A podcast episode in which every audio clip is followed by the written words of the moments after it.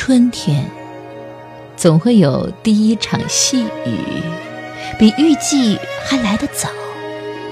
这出乎意外的缠绵，相对于泥土、青草和树木外，一定还有一个人。恰如这一轮悬在空中的月白，比十五的还圆满。在淡薄遥远的晨曦中，如此楚楚动人。他来的时候，正是花蕾将含苞待放，种子开始发芽。甚至于那些蛰伏已久的情愫，也会在潮湿温润中，青藤一般滋生、蔓延，而不可收拾。